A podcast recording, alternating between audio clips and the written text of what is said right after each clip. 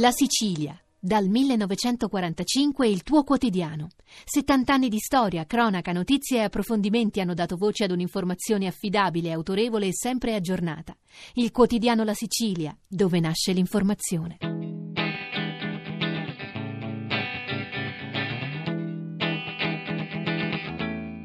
Il saggio che vi presentiamo oggi è dedicato proprio alla poesia di Toti Scialoia, si intitola Nell'officina del nonsense di Toti Scialoia, topi, toponimi, tropi, cronotopi. È stato pubblicato dalle edizioni del Verri ed è stato scritto da Alessandro Giammei. Alessandro Giammei già perfezionando alla scuola normale di Pisa e visiting scholar alla New York University, dall'anno prossimo farà parte della Society of Fellows e del Dipartimento italiano e francese dell'Università di Princeton. Oltre a vari articoli su poeti del secondo Novecento, Giammei ha scritto di Saba e anche, da ultimo, della ricezione visuale di Ariosto nella contemporaneità.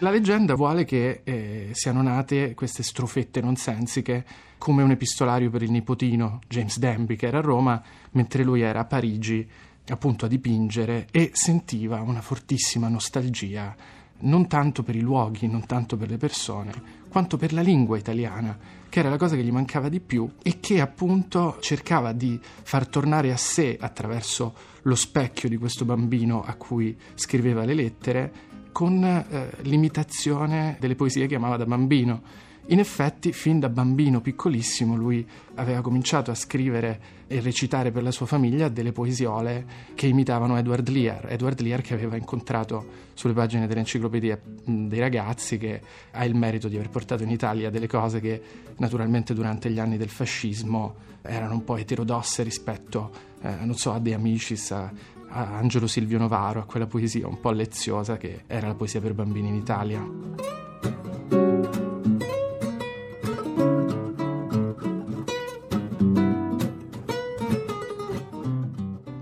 Tra gli studiosi di linguistica di, di, storia della lingua ha voluto prendere sul serio la poesia comica di Toti Scialoi, anche quella proprio per bambini, ha potuto apprezzare come in realtà l'apparente divertimento gratuito di queste poesie, l'apparente caos fonetico che si produce nei versi del senso perso, risponda perfettamente alla tradizione della lingua poetica italiana eh, Giorgio Manganelli con grande acume aveva definito Toti Scialoia un petrarca schizofrenico, uno schizzo petrarca che scrive coprendo il foglio delle cose che sì sono molto divertenti ma nelle figure, nell'uso delle figure, nell'uso delle figure di ripetizione soprattutto delle figure fonetiche risponde perfettamente ai canoni, alle regole, alla metrica per esempio eh, della poesia tradizionale italiana, di tutta la poesia italiana petrarchesca insomma. E la cosa interessante è che proprio l'uso ferreo, rigido di questo queste strutture crea l'effetto più esilarante della sua poesia. Ho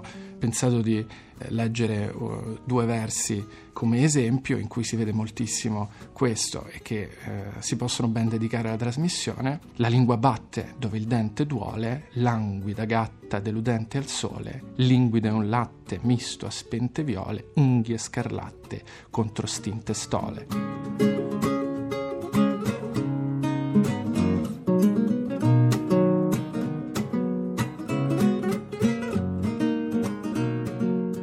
La poesia giocosa, proprio la fase più ehm, divertente, più anche bambinesca, è fortemente imbevuta di classici. Eh, lui imita spesso senza farlo notare, perché imita anche poesie poco note, versi spesso dimenticati, eh, da Dante a Petrarca, addirittura Poliziano, eh, ma eh, sicuramente gli autori con cui dialoga con più divertimento e con più ossequio sono quelli ottocenteschi, sono quelli del neoclassicismo italiano, per così dire, in particolare Leopardi e Carducci, ma poi con uno sconfinamento verso gli interessi della neometrica eh, che poi si sono un po' intestati la figura di Toti Sceloia poeta le poesie di Pascoli. Le poesie di Pascoli divertivano tantissimo Scialoia, ha riusato tantissimo moduli proprio presi di peso da, da, da, Pascoli con il divertimento di trasformare la malinconia spesso di questi versi eh, in una risata. La lepre che bruca, bruca, bruca e perde le brache, brache, brache, naturalmente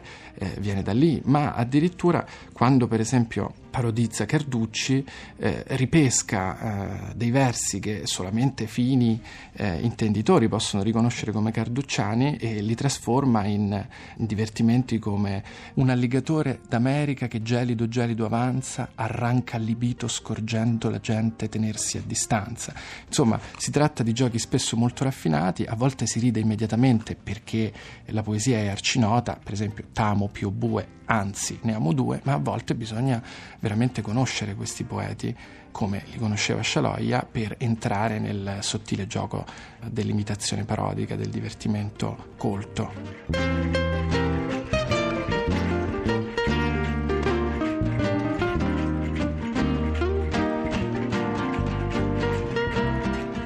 Se noi consideriamo il nonsense come genere letterario, è, necessario eh, tenere presente che il nonsense è un genere multimodale, cioè un genere che funziona quando c'è una compresenza sulla pagina del testo e dell'immagine. Eh, il caso di Shaloya è emblematico in questo senso, lui è un nonsensical tradizionale. Eh, ecco, in questo passaggio si consuma un fatto straordinario. Shaloya decide che eh, deve prendere dei modelli eh, iconografici a cui rifarsi e sceglie eh, uno dei modelli più distanti dalla letteratura per l'infanzia, perché è un modello molto perturbante, molto inquietante, quello di Granville. Gli animali di Granville, della Vie privée publique des animaux, che è un libro che lui possedeva, che ho trovato nella sua biblioteca, gli offrono sono un modello per raffigurare l'istrice attrice illustre o l'orso che dà un morso al torso della mela.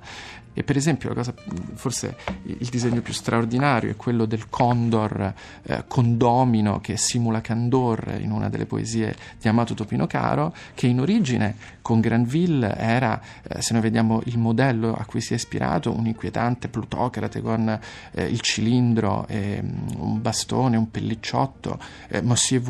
Un terribile avvoltoio. Eh, nella poesia di Scialoia, eh, lo vediamo dal disegno, si trasforma appunto in un condomino eh, assolutamente normale, con una bombetta, eh, un bastoncino molto leggero, eh, un cappotto di montone, che saluta passando e disinnesca completamente il senso eh, un po' terrificante del, eh, del precedente granvilliano per eh, trasportare la fantasia di Gillegge in quei paesaggi senza peso che sono le sue poesie.